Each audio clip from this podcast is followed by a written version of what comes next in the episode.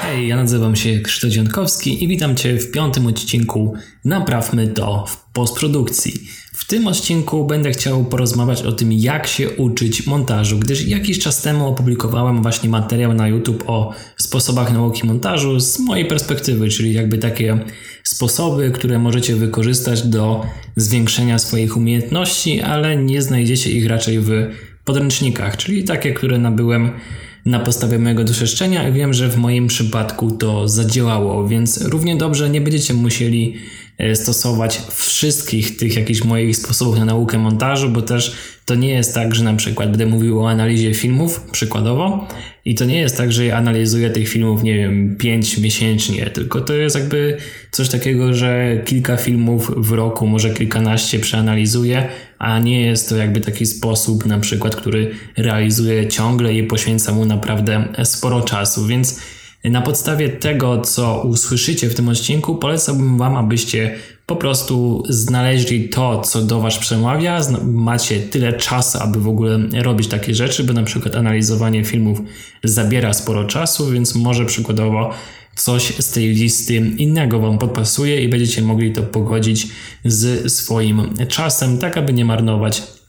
swojego czasu. Więc dzisiaj w tym materiale będzie rozwinięcie e, tematu, który właśnie jest poruszony w tym filmie na YouTube, jeśli go widzieliście, i powiemy sobie dokładnie o konkretnych jakichś tam metodach, ale także e, będzie rozbudowany ten materiał, który teraz słuchacie, o jakieś nowe rzeczy, które właśnie się nie pojawiły w poprzednim materiale na YouTube, bo ten jest jakby głosowy stricte na podcast, więc tutaj wideo nigdzie także na YouTube e, nie uświadczycie. Także zaczynając, zacznijmy od pytania, e, które często się pojawia na moim kanale, czyli jakie studia wybrać, do jakiej szkoły iść, aby się nauczyć montażu filmowego. No i ja nie jestem jakby odpowiednią osobą, która powinna odpowiadać na to pytanie, gdyż e, jak wiecie po, po poprzednich odcinkach, jestem samoukiem, więc nie miałem takiego doświadczenia e, z wieloma uczelniami czy z takimi kursami płatnymi, na które się idzie na tydzień, na dwa, czy e, jest kilka dni w miesiącu, na które się jeździ, aby właśnie takie kursy realizować. Jednakże poszedłem właśnie na studia, które miały trochę zacięcie właśnie typowo e, postprodukcyjne, gdyż to było właśnie studia związane z filmem i projektowaniem graficznym, więc e, trochę z tego było. Był taki miszmasz, bo było trochę właśnie fotografii, było trochę filmu, jednak z perspektywy właśnie studiów e, z mojej i także moich znajomych będę mógł mm, rozwinąć temat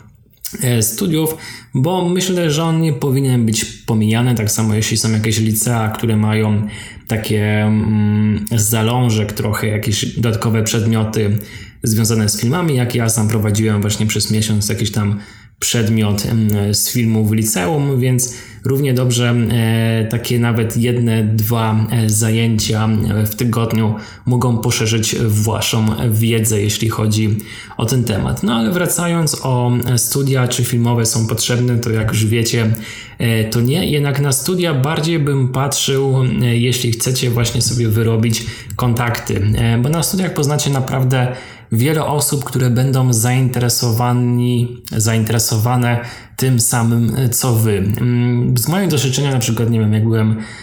w podstawówce, w gimnazjum bądź w liceum, to nie miałem wiele znajomych pod kątem właśnie, aby mógł z nimi porozmawiać o filmie, zrealizować jakiś film. Nie było takiej zajawki czy pasji, ale sam też nie uze uzewnętrzniałem się z tego, bo też nie czułem, że ktoś będzie chciał to realizować. Głównie to się pojawiało, jak trzeba było na przykład zrobić jakąś reklamę szkoły, czy nagrać jakiś film zawodów, to było kto to może zrobić, a Krzysiu coś tam robi, to może on to zrobi. Więc właśnie tak to wyglądało na tym etapie, że nie mogłem e, konsultować się ze swoimi znajomymi, czy realizować właśnie własne projekty. A właśnie jak zdecydujecie się pójść na studiach, to wyrobicie sobie właśnie kontakty, poznacie znajomych, którzy właśnie uwielbiają robić to, co wy, albo nawet na ogół to, co wy. Czyli nie musicie znać kogoś stricte właśnie pod montaż, ale może poznacie kogoś od make-upu, poznacie kogoś od scenariusza, od efektów wizualnych, bądź nawet od samego nagrywania i będziecie mogli razem stworzyć taki jakby amatorski zespół, dzięki któremu będziecie realizować wasze jakieś tam amatorskie pierwsze produkcje, czy odgrywać jakieś sceny i testować sobie na bieżąco wasze jakby jakieś pomysły na film, które możecie właśnie dzięki tym znajomym zrealizować. I właśnie pod tym kątem patrzy, patrzyłbym na studia czy na jakąś szkołę, że to nie do końca zyskacie na tych wykładach jakąś wiedzę. Oczywiście ją zyskacie także, jednak będzie to dużo takiej wiedzy mocno teoretycznej, czy będziecie się skupiali na jakichś filmach, oglądali jakiś film i potem opowiadali na zajęciach, co wy o tym filmie i będziecie jakby dywagować między sobą o danej produkcji. Więc ta wiedza, którą zdobędziecie na studiach, będzie bardziej waszym ukierunkowaniem. To będzie taka wiedza, którą dostajecie jakieś nakierunkowanie od wykładowcy i to od was zależy, czy potem wrócicie do domu i będziecie sobie dalej drążyli dany temat. No i właśnie taki kierunkowskaz, kierunkowskaz bym trochę nazwał studia, że pokazują, co może się nauczyć, aby potrafić coś, ale nie musisz wcale tego robić, bo na zaliczenie przykładowo wystarczy, że napiszesz e, esej na dwie strony. Jest luźno, wie, wiecie, e, co robicie, więc nie musicie jakby na zaliczenie się uczyć jakiegoś wielkiej Biblii e, sfilmowania, tylko jest bardziej właśnie taka luźna atmosfera e, na studiach, czy na przykład będziecie musieli zrealizować jakąś etiudę na zaliczenie przedmiotu, no i wtedy właśnie realizujecie to wraz ze znajomymi z e,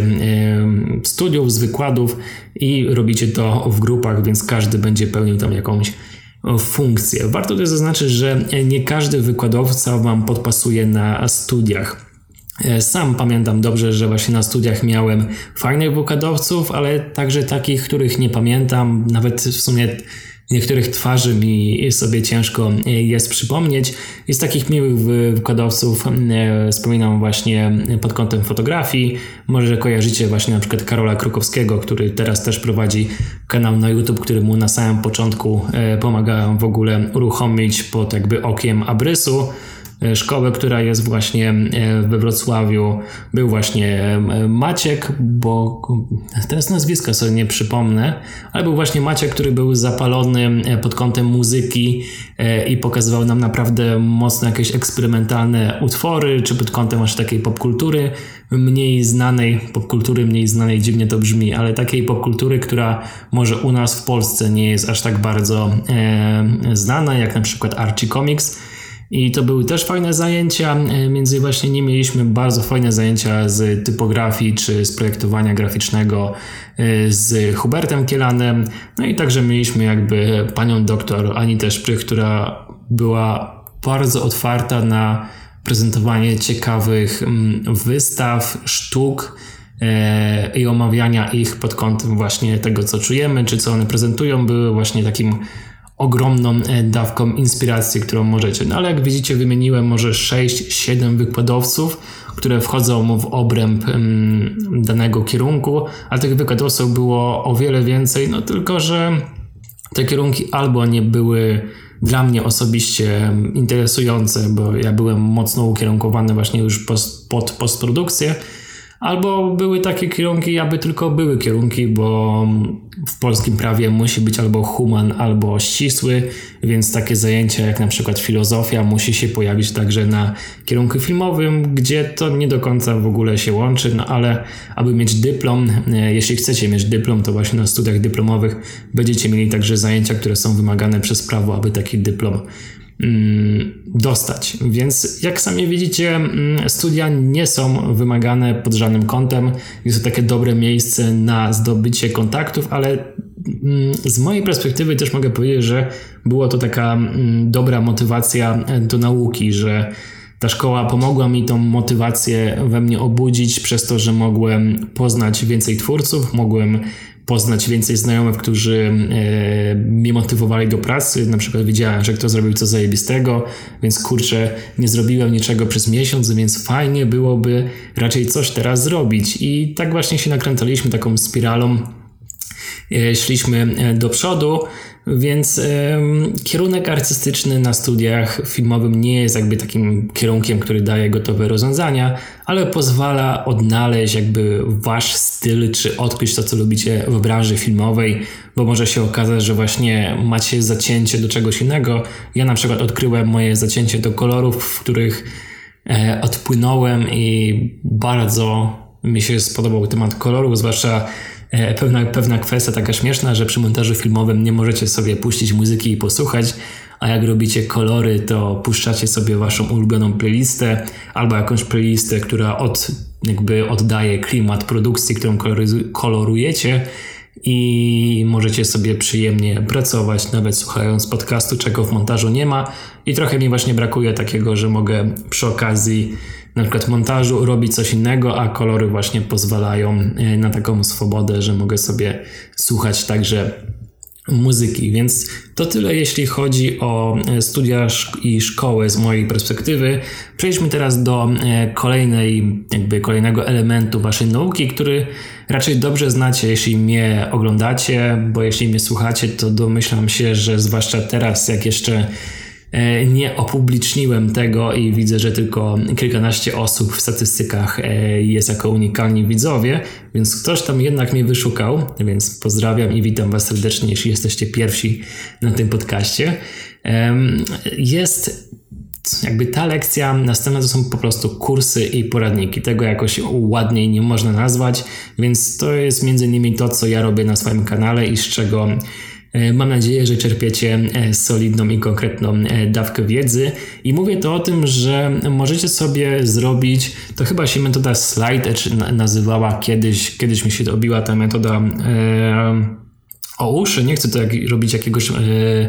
mowy motywacyjne, ale ta metoda jakby ma taki mocno logiczny sens jak dla mnie, że możecie sobie na przykład oszacować czy narzucić na siebie obowiązek oglądania jednej lekcji poradnika dziennie. Możecie sobie znaleźć jakichś twórców na YouTubie, możecie sobie znaleźć, nie wiem, na TEDzie, możecie sobie znaleźć jakiś kurs na Udemy i zrobić tak, że nawet jeśli czegoś nie lubicie, na przykład nie lubicie kolorować w waszym przypadku, to jak sobie e, obejrzycie jedną lekcję, jeden poradnik dziennie, który trwa na przykład 5, 10, 20 minut, to jak widzicie, nie zabiera Wam to dużo czasu z Waszego dnia, a jednak w skali roku może się okazać, że naprawdę przerobiliście sporo materiału. Więc właśnie z mojej strony bardzo Wam polecam takie drobne, delikatne oglądanie tych kursów, aby nie robić tak, że na przykład bierzecie urlop na jakiś dzień i cały dzień męczycie jakiś kurs, bo potem też dużo z tego nie zapamiętacie a robiąc sobie jedną lekcję, poradnik dziennie, będziecie mogli także na bieżąco waszej pracy, jeśli na bieżąco też pracujecie, ucząc się, będziecie mogli testować nowe jakby rozwiązania, które zdobyliście za pomocą tych kursów. Tylko właśnie jeśli chodzi o kursy, to musicie je mądrze dobierać. Ja Wydaje mi się, że raczej jak coś oglądacie, to czujecie, czy coś jest dobrze, dobre, czy coś nie jest dobre. Jeśli kurs nie ma podglądu. Zazwyczaj kursy mają przykładowo kilka lekcji, które możecie obejrzeć za darmo i zobaczyć, czy rzeczywiście chcecie e, dany kurs kupić. To polecam Wam nie sugerować się opiniami, które są na stronie, bo czasami w jakichś mniejszych portalach te opinie są mimo wszystko trochę ustawione. Wiem, że to odważne stwierdzenie, ale tak mi się trochę wydaje, widząc niektóre komentarze. Może się mylę, ale zakładam, że w niektórych mniejszych portalach takie opinie mogą być, zwłaszcza te wstępne, kiedy kurs dopiero wychodzi, mogą być trochę ustawione. Więc e, oglądając te lekcje, będziecie mogli sami zobaczyć, czy odpowiada Wam to, co prezenter mówi, czy sposób przekazywania wiedzy jest dla Was odpowiedni i czy ogólnie jakość e, tego materiału jest e, na pewno dobra. Jeśli na przykład jakość materiału kursu za 900 zł jest gorsza niż załóżmy moje darmowe poradniki, no to raczej e, cena 900 zł nie będzie odpowiednia na taki kurs. Tak mi się osobiście e, wydaje, że jeśli ja robię to za darmo, a ktoś bierze za gorszy kurs 900 zł, to jest po prostu szkoda waszych pieniędzy, gdyż sam pamiętam, że mocno wtopiłem właśnie na początku, że wpisywałem w Allegro nawet kurs na przykład czy to jest Max kupowałem ten kurs, czy kurs After Effects podstawy jakieś w liceum, co sobie kupowałem i to chyba do dzisiaj jeszcze w moim domu rodzinnym leży gdzieś na jakiejś półce i robiąc te kursy no to była jakaś katorga. E, przekazywana wiedza nie do, że nie była ciekawa, to podstawy były tak rozciągnięte, że można powiedzieć, że jeden element jak pióro, potem jak kursor, potem jak e, przyciąganie bez zaznaczania było podzielone na pojedyncze lekcje, że to ten czas trwania kursu był złudny i coś o czym można mówić naprawdę krótko, było rozciągnięte totalnie jak się tylko dało. No i finalnie skończyło się, że tak naprawdę ten kurs to był po prostu omówienie interfejsu programu i zrobienie jakieś tam krzesła i nic więcej. Więc e, no, wyrzuciłem pieniądze. Jasne, nie był to jakiś drogi kurs, bo chyba płaciłem za niego 100 zł, więc też jakby za dużo nie można oczekiwać. Ale biorąc pod uwagę, że aktualnie na YouTube znajdziecie naprawdę u różnych twórców za darmo bardzo ciekawe kursy czy poradniki do kupowania takich kursów, które no, są nastawione według mnie stricte pod zarobek tylko, a nie przekazywanie mądrze wiedzy, no, jest wyrzuceniem waszych pieniędzy e, w błoto, więc e, nie, jakby nie skaczcie na pułapkę przygotowaną, czyli kurs, który ma załóżmy 15 godzin i 1500 lekcji. To wszystko na papierze wygląda spoko, a te 15 godzin mogłoby się okazać, że można zmieścić tak naprawdę w jedną godzinę, więc uwaga na taką pułapkę. Jeśli chodzi o kursy, polecam Wam je kupować w konkretnych okresach i szukanie okazji na kursy, bo nie oszukując, te kursy są e, naprawdę spoko. E, na przykład e, z mojej strony mogę Wam bardzo polecić kursy od School of Motion i oni mają bardzo dobrze przygotowane profesjonalnie kursy pod animację i tutaj właśnie rzeczywiście widać, że porównując przykładowo, nie obrażając nikogo, więc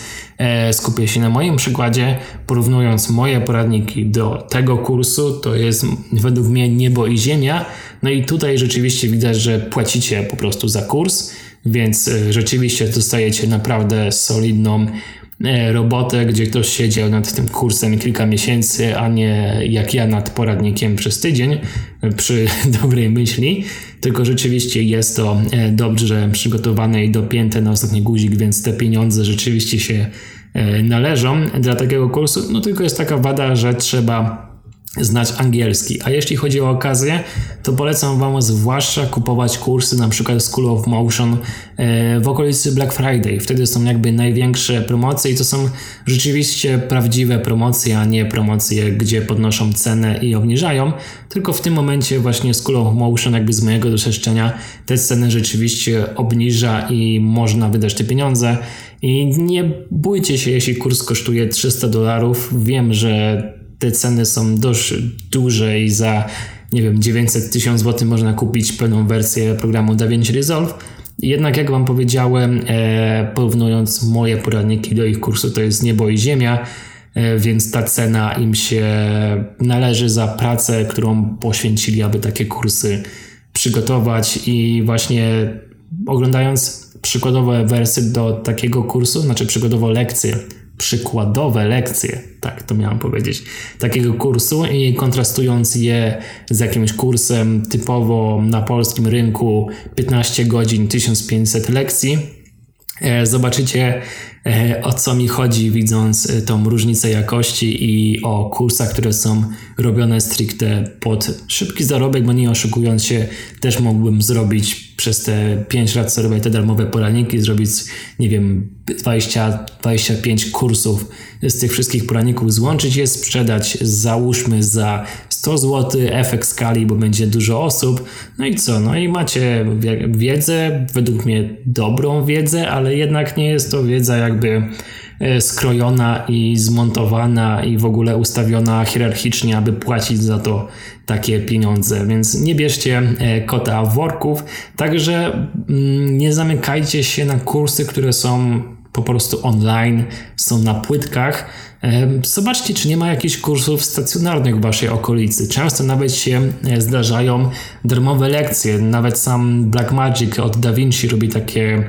e, bym to nazwał trasy koncertowe, ale to nazwę trasy montażowe i możecie się zapisać na takie warsztaty, które są realizowane w różnych częściach świata. Przyjeżdżają przykładowo do Warszawy, robią kurs, który jest darmowy, no tylko trzeba się oczywiście zapisać e, w odpowiednim czasie, bo zainteresowanie też jest duże. Jakby z mojej perspektywy we Wrocławiu są na przykład kontury kultury, gdzie są także kursy e, jak na przykład podstawy Blendera, na które możecie przyjść za darmo i się tych podstaw pouczyć, no tylko wystarczy jakaś tam wasza motywacja, e, aby się zapisać e, i to tyle, nie musicie jakby nic za te kursy płacić, a zwłaszcza jeśli jesteście na etapie liceum, studiów, to tym bardziej Wam polecam to, bo macie naprawdę sporo czasu, aby korzystać właśnie z takich darmowych kursów, nawet jeśli się potem okaże, że nie do końca Was one przekonały, jednak naprawdę nie marnujecie czasu e, chodząc na takie kursy, bo zawsze czegoś możecie się e, nauczyć. Więc mieliśmy już studia, mieliśmy już kursy.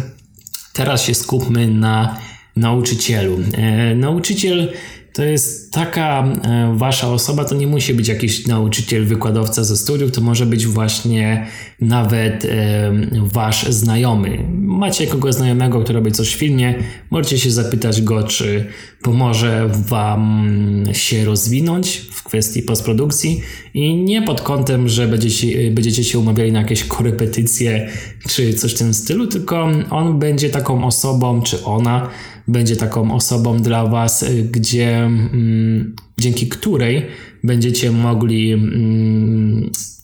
lepiej zrozumieć y, to, co zrobiliście. Czyli ta osoba będzie analizowała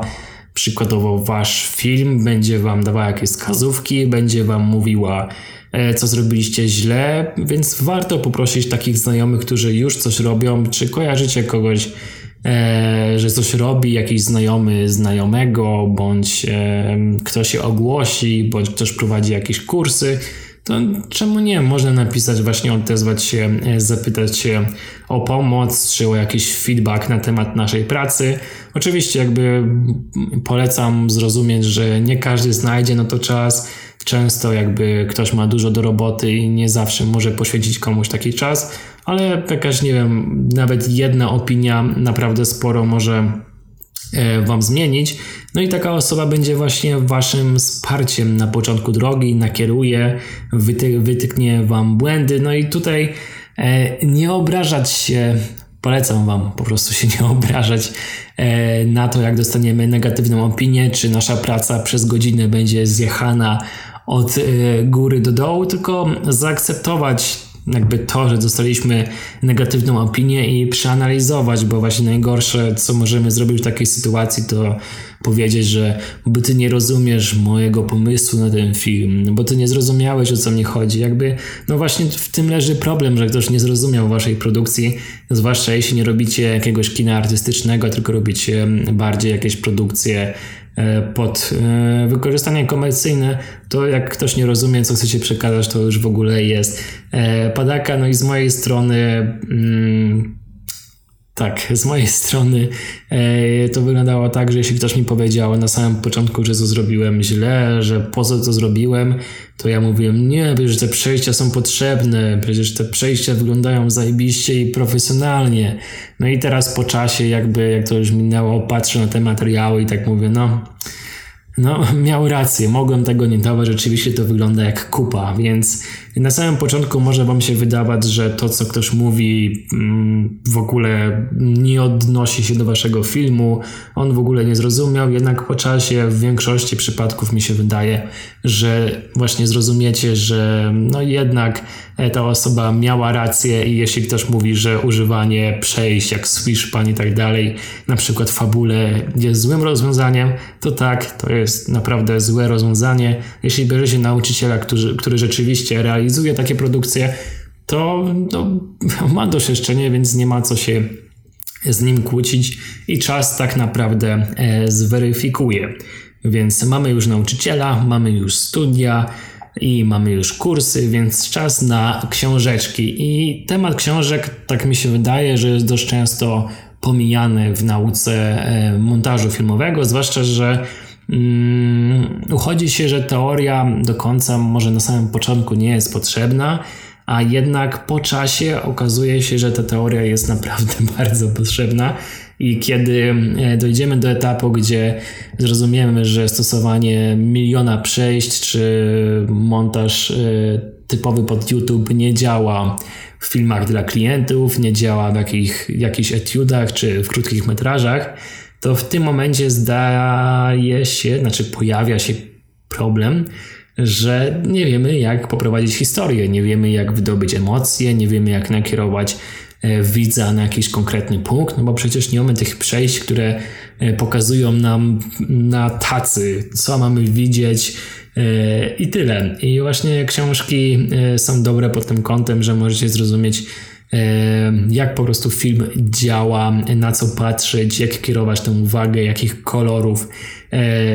jakich kolorów używać. I na polu w ogóle całym książkowym nie zamykajcie się na książki stricte o montażu filmowym. Jakby to jest według mnie największy błąd, to jest zamknięcie się jakby w takim wąskim tunelu typowo na książki o montażu, tylko właśnie w tym momencie powinniście się otworzyć i czytać także e, o projektowaniu graficznym, no, o montażu, jak już było powiedziane, o operatorce, o reżyserowaniu, czy po prostu o samej sztuce, że tak każda książka e, coś da wam. Ja jakby z każdej z takiej książki wyniosłem coś, co uważałem za ważne i pomyślałem, że hmm, kurczę, czemu to się nie pojawiło w tej książce montażu, bo przecież to jest bardzo ważna wiedza i fajnie byłoby ją umieścić w takiej książce montażu. E, jeśli chodzi na przykład o samo projektowanie graficzne, to wszystkie jakieś trójpodziały e, i inne sposoby jakby nałożenia gridu na wasz film, aby nakierować e, uwagę widza pod konkretny, czy tam jakiś złoty podział, czy te inne wszystkie jakieś techniki,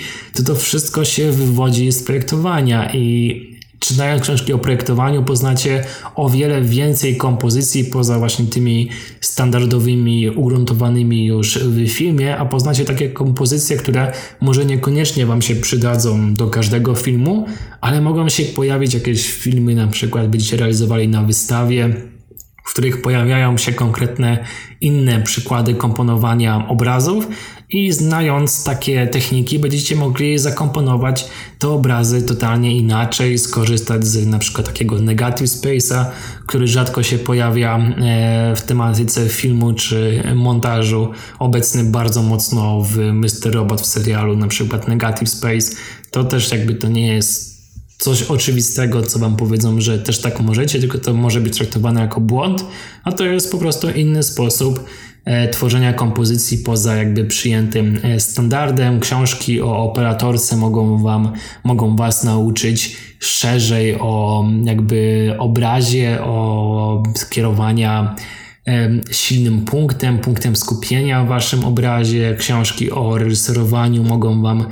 bardziej wyjaśnić, jak powinniście pracować z scenariuszem pod kątem montażu, bo przy filmach często właśnie macie scenariusz, macie materiał filmowy, potem się okazuje, że jakie sceny się różnią, bo zmienili sceny już podczas produkcji e, danego filmu i na montażu czasami nie będziecie mogli, jakby nie będziecie wiedzieli, jak to zawrzeć, czy to powinno wejść, czy powinniście to usunąć, a czytając właśnie książki o scenariuszu, o reżyserowaniu, będziecie wiedzieli, które ujęcia rzeczywiście można użyć i które rzeczywiście były celowo zrealizowane, które można mieszać ze sobą, jak łączyć ze sobą ujęcia, aby to wszystko ze sobą zgrało, więc nie ograniczajcie się na książki o montażu, bo z każdej książki na ogół filmowej można wyciągnąć na sam. Można wyciągnąć naprawdę sporo na samym początek. I jak nie macie jakichś propozycji, które chcecie czytać na samym początku, to myślę, że możecie się rozejrzeć na przykład w wydawnictwie Marzec czy wódzkiej filmówki i zobaczyć, co Wam wpadnie w oko. Na moim Instagramie też ostatnio wróciłem posta z przykładami pozycji, które polecam, ale to już bardziej stricte właśnie pod kątem e, storytellingu czy e, produkcji właśnie, e, znaczy postprodukcji. E, ale także jeśli nie możecie znaleźć kompletnie nic po jakiś temat, który Was interesuje, to odezwijcie się do mnie, a ja może jakby z mojej biblioteczki będę mógł Wam coś polecić. Więc to tyle jeśli chodzi o książki. Przejdźmy do chyba najbardziej czasochłonnej części nauki montażu, czyli do analizy danych filmów. Bo ten sposób nie, nie znaczy, jak to powiedzieć, raczej nie jest dla wszystkich, bo właśnie można z niego wynieść naprawdę sporo, jednak także on zabiera naprawdę sporo e, czasu. I jeśli chodzi o analizę, mm, nie róbcie to w taki sposób, że wybieracie sobie filmy na przykładzie filmów Oscarowych, że analizujecie tylko filmy, które wygrały Oscara za najlepszy montaż, bo warto dokonywać analizę zarówno dobrych filmów, jak i zarówno złych filmów, bo w dobrych filmach mm, możecie zobaczyć rzeczywiście, jak coś działa, i dobre filmy się analizuje trudniej niż te złe filmy. Bo mm, w złych filmach widzicie już na samym początku, co nie zadziałało, dlaczego coś wygląda źle, dlaczego na przykład jedno ujęcie się nie łączy z drugim i analizując złe filmy możecie w łatwy sposób wyłapać jakieś błędy montażowe. Analizując dobre filmy także wyłapiecie jakieś błędy montażowe czy błędy w samej scenografii, bo zdziwicie się, jak zaczniecie dużo widzieć, kiedy będziecie oglądać film po kilka razy i będziecie także go na bieżąco analizować, to nagle się okazuje, że jakaś szklanka znika, czy tarcza na plecach wojownika, która była drewniana, okaże się, że była e, z plastiku i kiedy wojownik się tuli do drugiego wojownika, okazuje się, że ona się jakoś zgina, co nie zobaczyliście w ogóle na samym początku. Jakby był taki kanał na YouTube, natomiast Cinesins się nazywał e, na gałęzi, teraz to chyba też e, robi jakby na podstawie tamtego materiału, czyli co w danym filmie nie wyszło, czy jakby błędy w tym filmie i to były takie błędy typowane, które właśnie były obecne w filmach, no i także robiąc analizy, takie błędy śmieszne. Zobaczycie, których na pierwszy sposób, znaczy na pierwszy, na pierwszy rzut oka e, nie widać. Więc jak ja analizuję filmy, może jakby skopiujecie ten pomysł, tą drogę i sami będziecie ją i sami u siebie ją wprowadzicie. Więc pierwsze co ja robię, jeśli chcę analizować film, to pierw typuję jakiś film, który warto analizować. Jak typuję dany film, to analizuję właśnie pod kątem tego, co e, ja lubię. Jakby to jest moja pierwsza taka. Mm, taka moja wytyczna, taki mój filtr wewnętrzny, czyli to jest to, co ja lubię, bo trudno się analizuje filmy, które nie interesują Was jakby w żaden sposób, jakby żaden element Was nie interesuje. Na przykład jestem fanem przykładowo science fiction, lubię też filmy, które dzieją się w zimowych scenariach, nawet jak western może być w zimie na przykład i także coś takiego lubię, więc e, szukam filmów, które mają jakiś element, który mnie interesuje, czy to właśnie zimę, czy to jakąś scenerię górską, czy to tajemnicze, tajemnice, czy to bardziej detektywistyczny film, czy to science fiction. I na podstawie tego przygotowuję sobie jakby pierwszy filtr na im, im jak też powiem mówić teraz, na IMDB i także na Filmwebie. I mając taki filtr, e, dalej sugeruje się ocenami, tematyką, ale także e, sugeruje się datą czy rokiem produkcji bo interesuje mnie na przykład coś e, z nowszych filmów. Chcę zobaczyć, jakie są aktualnie trendy, jak to aktualnie wygląda i zrealizowane, to biorę sobie na przykład filmy od 2010 i patrzę, e, co mi wyskoczy. Potem, jak sobie już wytypuję dany film, czyli załóżmy, że na kanale chyba jest analiza Ex Machina opublikowana, to właśnie jak sobie wybrałem Ex Machinę e, do analizowania, to za pierwszym razem oglądam film totalnie normalnie. Nie wyłączam sobie w głowie, znaczy próbuję sobie wyłączyć, bo to nie jest do końca możliwe, ale taki przycisk, e, który jakby powoduje to, że przestaję na bieżąco analizować, tylko skupuję, skupiam się na filmie, tak jakbym go oglądał jako normalny widz Chyba tak można to, powiedzieć, bo pracując w filmie po pewnym czasie jakby wyrabiamy u siebie takie zboczenie, że e, tak mi się wydaje, że trudniej się cieszyć z filmów i zaczyna się bardziej je analizować niż cieszyć się historią, która jest w tym filmie, więc za pierwszym razem to jest taki mój mus gdzie staram się oglądać na czysto, bez jakiegoś analizowania. Dopiero za drugim razem, kiedy oglądam tą produkcję, to wypisuję sobie już, co mi się podobało, czy jaki moment y, na przykład zwrócił moją uwagę, że na przykład w tym konkretnym momencie skupiłem się na rzeczy na której miałem się skupić, ale na ten moment nie, wie, nie wiem jeszcze, jak w ogóle do tego doszło. Gdy to obejrzałem, ten film, wypisałem sobie te wszystkie jakieś takie momenty, odpalam sobie e, DaVinci i odpalam sobie w DaVinci jakby automat do e, dzielenia ujęć, bo DaVinci właśnie posiada to, że może rozróżnić sceny i podzielić E, jakby cały film na pojedyncze ujęcia. Nie działa to oczywiście idealnie, bo czasami się myli, czasami jak jest na przykład przenikanie, czy jest schodzenie do czerni, to dzieli na więcej ujęć, jakby to samo ujęcie dzieli jeszcze na jakieś podujęcia, więc nie działa to idealnie, ale pod analizę zdecydowanie e, wystarcza, więc spokojnie możecie z tego korzystać. Jeśli nie wiecie, jak zrobić takie właśnie automatyczne dzielenie w DaVinci, to też napiszcie do mnie, to e, z przyjemnością Wam podeślę jakiś tutek, czy po prostu Wam napiszę, jak to e, zrobić. Więc kiedy sobie to zrobiłem, podzieliłem sobie wszystko na ujęcia, to jeśli jest dostępny scenariusz, to go sobie pobieram i drukuję. I scenariusze Oscarowe łatwo znaleźć, ale do filmów innych niż Oscarowych trochę trudniej je znaleźć i często ich nie ma tak naprawdę. Więc ja mam taki sposób, że na samym początku wpisuję w Google po prostu tytuł e, filmu. Co ważne, wpisujemy zawsze po angielsku, bo nie ma co szukać scenariusza po polsku dla filmu zagranicznego. Więc tytuł e, jakby po polsku, czy znaczy po polsku po angielsku, czyli w moim przypadku na przykład Ex Machina i wpisuję sobie jakby scenariusz po angielsku i patrzę, co mi wyskoczy. Jeśli mi wyskoczy scenariusz, super, ale w dużej części okaże się, że go nie ma, jednak jest jeszcze szansa, że go znajdziemy. Wtedy e, biorę sobie w apostrof ex machina i wpisuję sobie w Google taki kod, który nazywa się, czyli apostrof ex machina, zamykam apostrof i wpisuję sobie po spacji file type, czyli jakby typ pliku, dwukropek, znowu od, e, jakby od, odpalam sobie apostrof i wpisuję sobie e, format PDF. Dzięki temu jakby w wyszukiwaniu Google pokażą mi się tylko wyniki w PDF-ie, tak samo mogę sobie wpisać doc, jakby mi się w doku pokazało, no i czasami za pomocą tego sposobu jakiś fragment scenariusza znajdę, albo nawet cały scenariusz, gdzie jakby w takim zwykłym wyszukiwaniu bym nie znalazł, więc jak już to mamy, to z takim wyposażeniem e, patrzę na częstotliwość ujęć, w DaVinci jakby widzę jak mi to podzielił, analizuję kolory następnie pod kątem schematów. Jak sobie wpiszecie na przykład teoria kolorów dla orłów, to tam macie jakby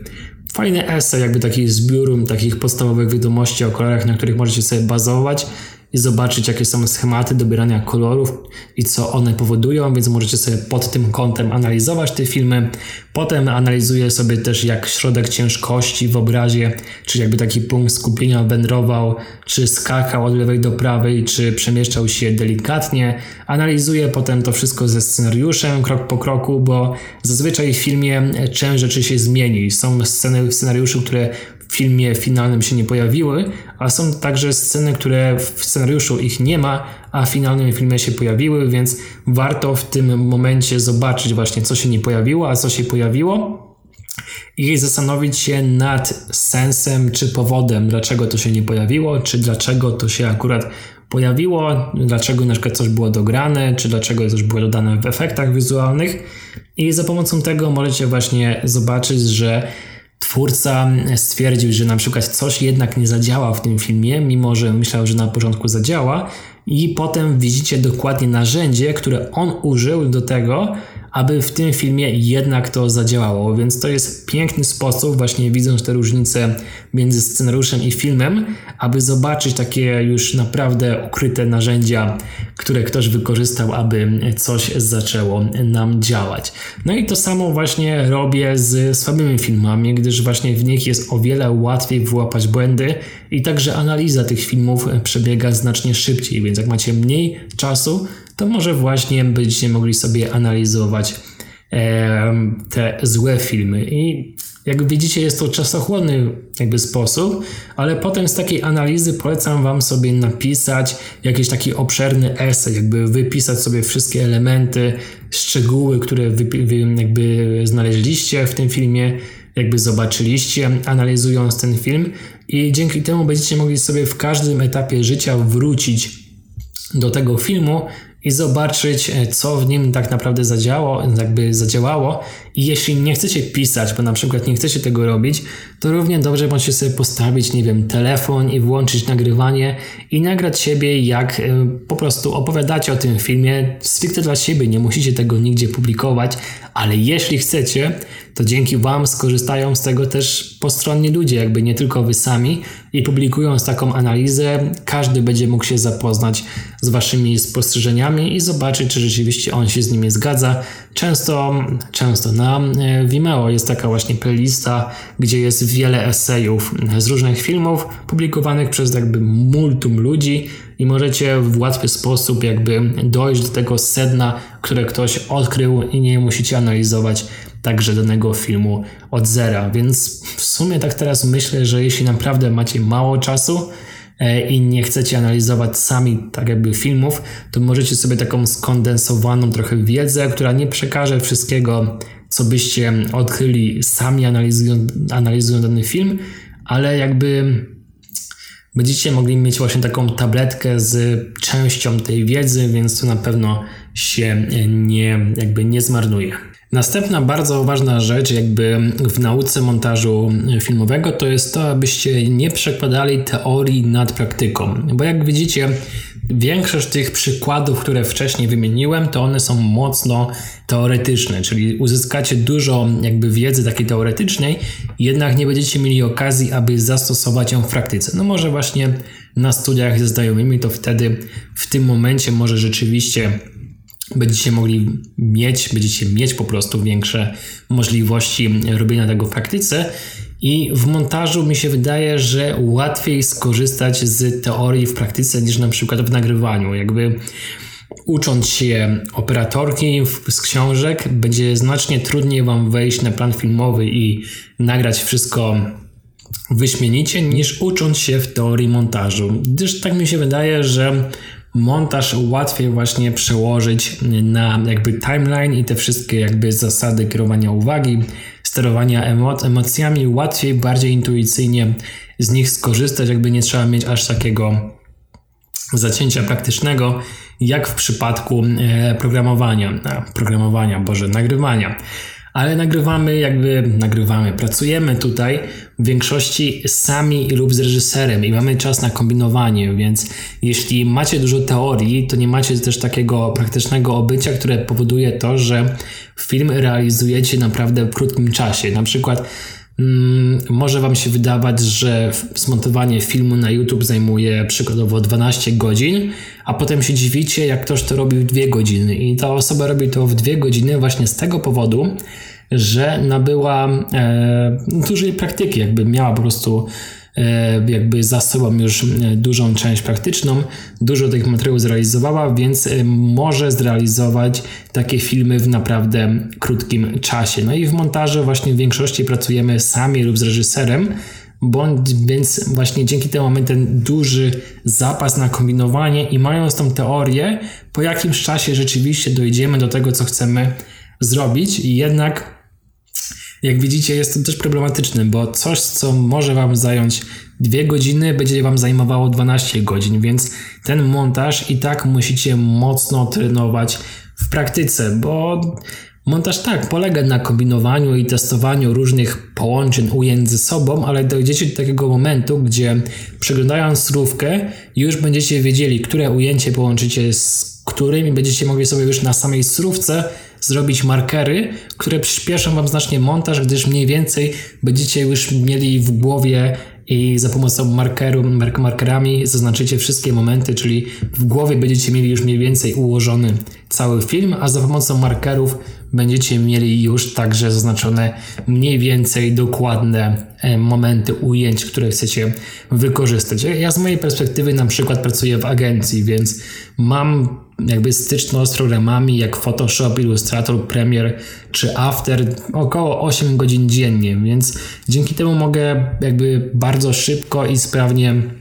sprawdzić różne rozwiązania w praktyce. Na przykład nauczę się czegoś z jakiegoś poradnika i na drugi dzień będę mógł w pracy na przykład wykorzystać tą wiedzę i zaproponować jakąś animację, która będzie wykorzystywała dany element, więc mogę bardzo szybko jakby zyskiwać daną praktykę. No i Wam też to właśnie polecam, że jeśli na przykład nie pracujecie aktualnie nad żadnym projektem, czy nie macie jakichś zleceń, to i tak brać sobie jakieś. Mm, brać sobie jakieś materiały filmowe, na tym mogą być zwykłe filmy, mogą to być jakieś materiały ujęć do kupienia e, z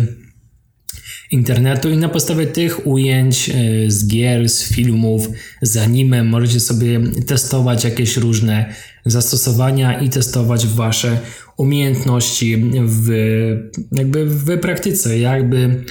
z mojej perspektywy czuję się na przykład w Starym Vegasie, w Premierze czy w Afterze jak w domu, bo są to właśnie programy, które używam do montażu czy do efektów i używałem ich od zawsze, używam ich na co dzień. Oczywiście Vegasa już nie używam od dwóch lat, więc teraz może byłoby trudniej jakby wrócić do niego. Jednak w Afterze i w premierce czuję się naprawdę spoko dzięki temu, że mam tą jakby praktykę i nie wiem, przyjdzie do mnie reżyser i nie będę musiał się zastanawiać e,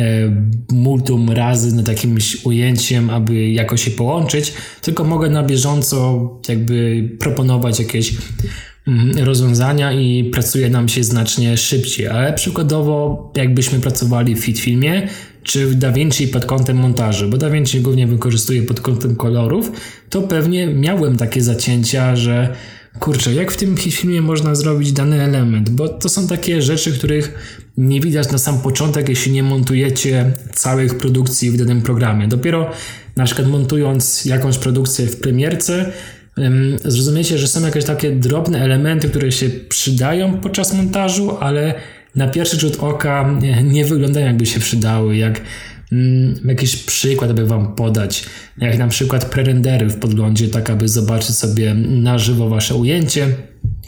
To na przykład na samym początku w filmie możecie nie wiedzieć, jak daną rzecz zrobić i musicie wejść sobie w Google i poszukać sobie, jak zrobić prerender bez proxy, bez renderu, aby zobaczyć wasz materiał na żywo. No i dzięki temu, że pracujecie jakby na bieżąco w danym programie nad jakimś materiałem, to tą praktykę nabywacie i możecie bardziej sprawnie poruszać się na waszym timeline'ie, czy łączyć jedno ujęcie e, z drugim, więc ja widzę właśnie u siebie taką ogromną różnicę w pracy, jeśli nie korzystacie z jakiegoś programu na bieżąco. Czyli moja, jakby mój komfort pracy w premierce jest znacznie większy pod kątem montażu, jeśli miałbym teraz montować coś w Hitfilm. No i to właśnie wynika z tego, że w Hitfilmie mam jakby mam dawkę teorii, jednak nie wykorzystuję jakby tej teorii na co dzień w praktyce. Głównie jakby Hitfilm wykorzystuję pod kątem właśnie materiałów na YouTube, czy jakiś tam, e, jak mam jakieś widzimisię, że chcę trochę coś tam porobić sobie Hitfilmie, to jakiś tam mniejszy, mniej zobowiązujący materiał sobie właśnie porobię w Hitfilmie, aby też tego programu e, trochę sobie poćwiczyć i zrozumieć jak on E, pracuje, jak w nim można pracować, więc warto testować umiejętności właśnie teoretyczne na bieżąco, aby zdobywać tą praktykę i aby lepiej pracować w programach, ale także jakby, jakby w samym montażu, łącząc jakieś ujęcia ze sobą. I po tym jakby po tym etapie możecie sobie mm, przejść do kolejnego sposobu nauki montażu, czyli do łączenia się w grupy, kolektywy czy kolaby. Są takie wydarzenia jak na przykład to jest chyba 48 Film Festival. Chodzi, że macie 48 godzin na zrealizowanie jakiegoś tam amatorskiego filmu ze swoją grupą, z którą się zgłosicie do tego konkursu. To często jest w Polsce. Jest to na pewno we Wrocławiu, w Warszawie też była edycja, więc pewnie też w Krakowie była edycja, więc z pewnością to znajdziecie i na tym wydarzeniu jakby amatorskie grupy realizują swoje filmy, tworzą reklamy, czy produkcje. Są zabezpieczenia, że aby nikt nie zrobił tego wcześniej, to są losowane jakieś tam słowa i tematy, e, wokół których dana produkcja ma być zrealizowana. Sam festiwal otwiera Wam dojście do takich różnych miejsc, do których dostęp mógł być utrudniony, jak na przykład jak była edycja w Wrocławiu, to mieliśmy dostęp do hali stulecia i bez żadnej zgody prywatnej, wykorzystując to, że jesteśmy użytkownikami tego konkursu, to mogliśmy wejść na halę stulecia, no i tak naprawdę robić tam co nam się może nieżywnie podobało, ale mieliśmy dość dużą e, swobodę w wykorzystywaniu e, hali stulecia, więc takie właśnie wydarzenia, gdzie łączycie się w grupy mm, i robicie takie właśnie swoje pierwsze amatorskie produkcje, daje wam duży zastrzyk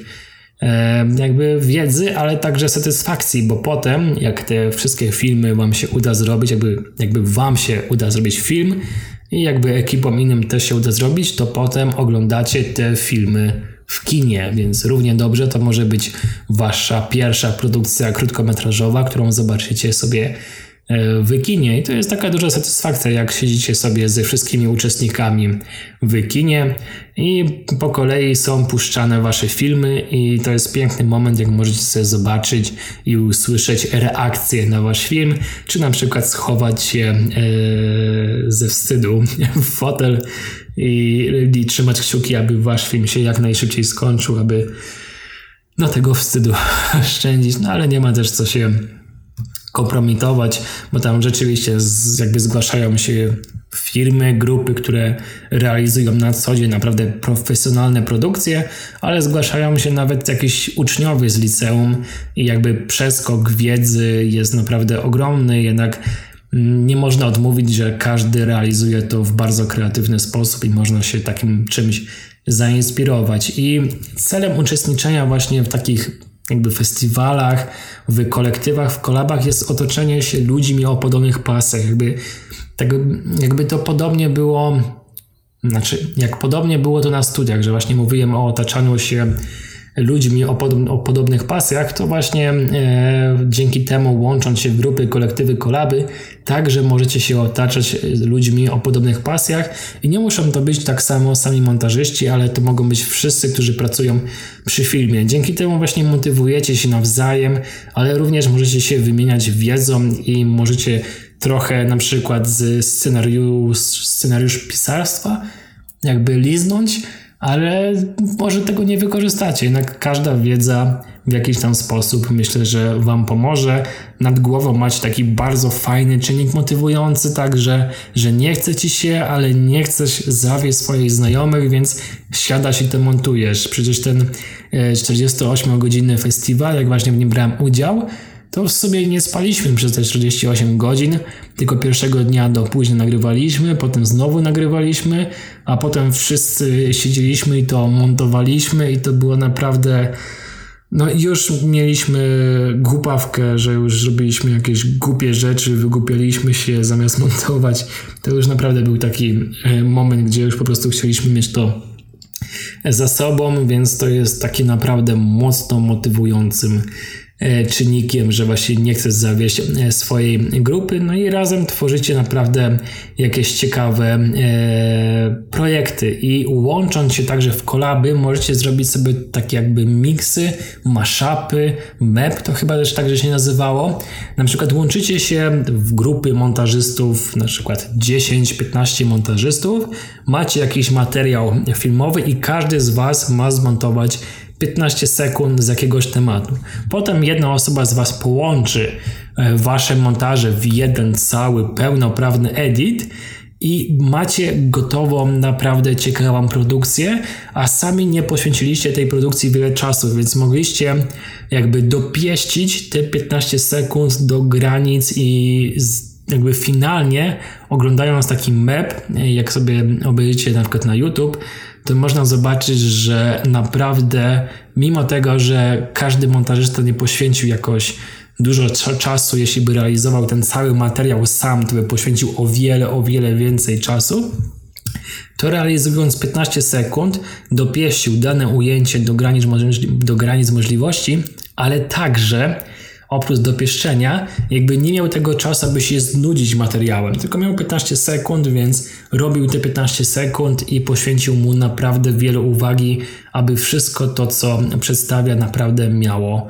sens. Więc warto łączyć się właśnie w grupy, kolektywy, czy brać w takich właśnie wydarzeniach jak 48 e, Film Festival. I oprócz tego, czyli jakby takiego czynnika motywującego w tych grupach, polecam Wam także sposób jakby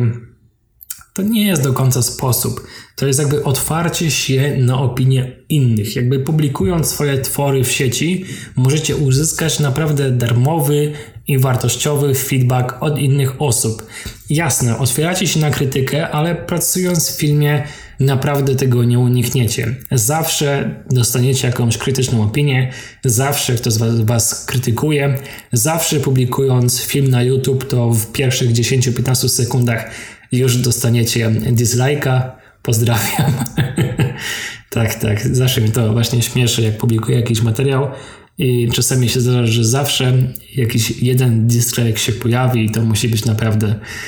duży fan, że tak wyczekuje, aby tylko te dislike'i dawać. Więc e, warto publikować mm, wasze prace, nawet jeśli boicie się tego, że dostaniecie dużo jakby takich krytycznych opinii w stylu, że e, chujowe, e, nie, nie, to nie, to nie działa bo przy, jak przebrniecie przez te wszystkie jakieś takie opinie, na przykład super, fajne, niefajne, to dostaniecie dwie, trzy opinie, które są naprawdę dobrze napisane i rzeczywiście można wyciągnąć z nich wnioski, bo nie ma co się przejmować takimi wrzutkami, bo os osoby często niektóre krytykują, bo tak, bo krytykują, bo bo chcą, bo nie chcą, aby konkurencja była. Więc e, doskonale to widać właśnie na YouTube, jak e, wspomniałem, że sam wrzucę jakiś poradnik, a po 10 sekundach jest już dislike, nawet komentarza nie ma, ale bo tak, bo dam tego dislike'a dla zasady, bo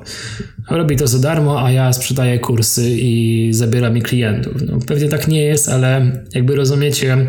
sposób działania i ja sam jestem w stanie zrozumieć jakby dlaczego ktoś może tak robić, więc nie ma co się przejmować i brać tych wszystkich takich jakby tak zwanych wrzutek, jak to sobie pozwolę e, nazwać i brać ich do siebie, e, tylko skupić się na tych naprawdę rzetelnych, krytycznych opiniach i właśnie z nich wyciągnąć wnioski. Jakby wasz film możecie publikować, nie wiem, na Facebooku, na YouTubie, na Vimeo, wrzucać je na, grupy, na grupy na Facebooku i wtedy uzyskacie naprawdę sporo feedbacku, jakby są takie momenty oczywiście, że wrzucicie film i nikt wam nic nie napisze, ale no zawsze jest szansa, że ktoś jednak napisze i dostaniecie naprawdę opinię za darmo. I wiem, że się łatwo to może mówić,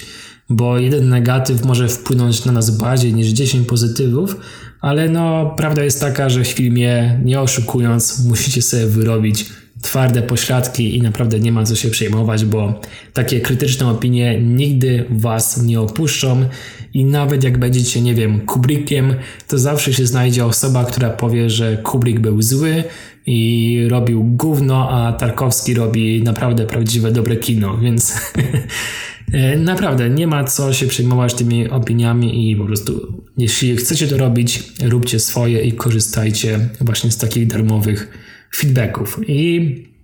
taka wskazówka, jeśli pracujecie na samym początku i właśnie nie macie tego materiału na sam początek, aby się uczyć, to nie bójcie się na samym początku pracować za barter czy za darmo, że z pewnością spotkaliście się czy widzieliście jakiś post studenta, który oferuje swoje usługi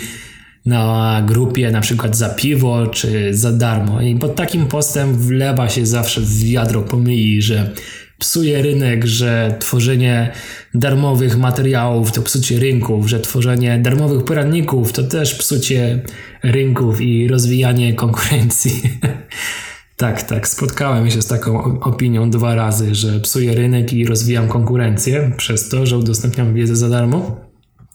Więc e, jak widzicie, te komentarze, tak samo jak ten krytyczny feedback, o którym wyżej Wam wspominam, pojawi się zawsze. Więc y, mnie śmieszyło trochę takie podejście, że no rzeczywiście jest osoba, która dopiero zaczyna, nie umie montować, no i ogłasza się po prostu, że zmontuje coś za darmo, bo nie umie tego robić, chce się, tego nauczyć i jeśli ktoś rzeczywiście, nie wiem, chce mu dać jakiś materiał, no to proszę bardzo, że no śmieszyło mnie właśnie takie podejście, że e, konkurencja, że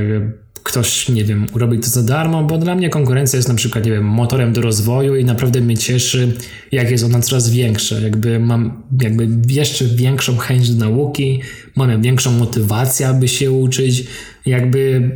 próbuję doskoczyć do pięt jakby tej konkurencji. No i jak dopiero zaczynamy montować, nie chcemy być operatorem, to o materiały jest naprawdę trudno, więc oferowanie swoich usług jakby za darmo nie jest jakby według mnie jakimś złym rozwiązaniem, zwłaszcza, że sami czujemy, że my byśmy sobie nie zapłacili za taki materiał, bo wiemy, że tego nie umiemy robić, ale są też jakby strony, które oferują materiał filmowy za darmo, więc możemy skorzystać z jakby takich stron, które gdzieś tam jakieś ujęcia z planu są, ze scenariuszem możemy je połączyć. Są te strony, gdzie sprzedają takie materiały z planów filmowych, więc kupując na przykład za 50 dolarów możemy sobie tam dostać jakiś materiał filmowy do 15-minutowego shortu z e, scenariuszem i możemy sobie na podstawie tego materiału e, kombinować. No ale tutaj jakby płacimy za materiał, a publikując post na grupie na Facebooku, że zmontujemy za darmo jakiś materiał, by się pouczyć, dostaniemy dany materiał za darmo, więc no naprawdę to nie jest dla mnie jakieś złe podejście, czy no, dla mnie prawidłowe podejście, bo nie czujemy po prostu, że zrobimy coś naprawdę dobrze, więc śmiało publikujcie takie rzeczy i nie, nie was nie obchodzi jakaś opinia, że psujecie rynek, bo takie opinie były zawsze i takie opinie będą też zawsze. To jest też dobre z tego powodu, że jeśli materiał wam nie podejdzie, to po prostu go nie robicie, że Nikt wam za to nie płaci, nie jesteście zobligowani do zrobienia czegoś, więc dostaniecie propozycję, a po prostu tej propozycji nie wykonujecie. Sam raz dostałem taki materiał, e, może nie do końca za darmo, a, ale materiał był tragicznej jakości. Był nagrany trzema, czterema różnymi aparatami i to aparaty w stylu, nie wiem, Ursa Mini, Canon 600D i GoPro i to po prostu niedokładnie takie modele, ale mówię jakbyście, jakbyście, abyście wiedzieli, jakie tam były skoki jakości w tych materiałach. Nie było żadnego scenariusza, nie było żadnego scenariusza, nagrywane e, wszystko na szybko i potem było pytanie, czy zmontuję to i płatność dopiero po zmontowaniu, jeśli dany materiał się sprzeda. No i ja widząc taki materiał wiedziałem, że on się nie sprzeda, bo był naprawdę sobie jakości, więc żadna telewizja, no może nie wiem, TV Puls o trzeciej w nocy go puści. To po prostu się nie zgodziłem, bo nie zobligowałem się do niczego, zobaczyłem materiał, zapoznałem się z nim, no i po prostu, no cześć, no nie jestem zainteresowany. Więc praktyka jest ważna, a ogłaszając się właśnie za darmo na samym początku, Każda osoba może Wam dostarczyć materiał do praktyki na starcie już naprawdę za darmo, jeśli odwrócicie wzrok od opinii, że niszczycie rynek i tymi opiniami naprawdę proście się, proszę Was, abyście się nie przejmowali. No i ostatnia chyba rzecz jakby do nauki to jest jakby proste i po tej rzeczy sobie zdajecie sprawę pewnie, to jest szukanie inspiracji. Dobrym sposobem na to jest oglądanie wielu krótkometrażowych produkcji, bo właśnie nie tracicie czasu, na przykład dwóch godzin na pełnometrażowy film, tylko oglądacie dziennie kilka naprawdę różnych produkcji, które trwają 10 minut i z tych 10 minut już naprawdę wyciągacie naprawdę wiele jakichś tam kreatywnych pomysłów, czy widzicie to, czego nie umiecie, nie umiecie i musicie coś poprawić. I ja Wam polecam do tego e, serwis Vimeo. I na Vimeo macie coś takiego jak Staff Pick. Jest to jakby wybór przez zespół jakichś tam najlepszych produkcji. I to codziennie jest dodawane kilka takich produkcji, tam 5-6 nowych jakichś krótkometrażowych filmów.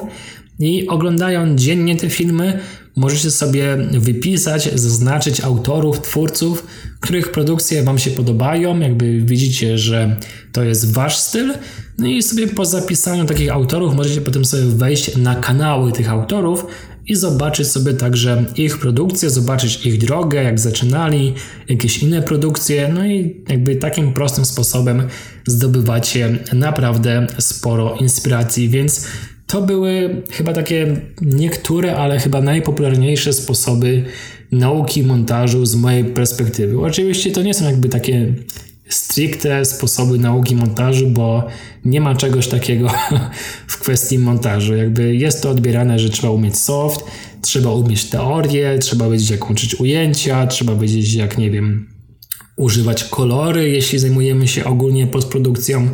Więc tych możliwości nauki jest multum. Każda ma swoją dobrą stronę i także ma swoją złą stronę, zwłaszcza jeśli chodzi o czas, który dana nauka jakby zabiera, aby czegoś nauczyć. Więc e, to są moje propozycje. Mam nadzieję, że któraś Wam się przyda. Jeśli macie jakieś inne, jakieś swoje sposoby nauki montażu, to dajcie mi znać. Z chęcią się z nimi zapoznam, a nawet wprowadzę u siebie,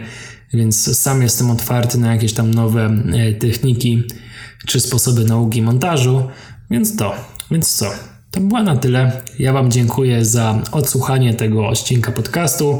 Mam nadzieję, że nie usnęliście, bo z tego co widzę, to wyszedł dość długi. Jednak tak jak mówiłem na początku, chciałem rozwinąć e, mocniej ten temat, który pojawił się na YouTube jakiś czas temu, więc oto jest rozwinięcie tego tematu. Ja Wam jeszcze raz dziękuję za przesłuchanie. No i do usłyszenia wkrótce. Trzymajcie się, cześć.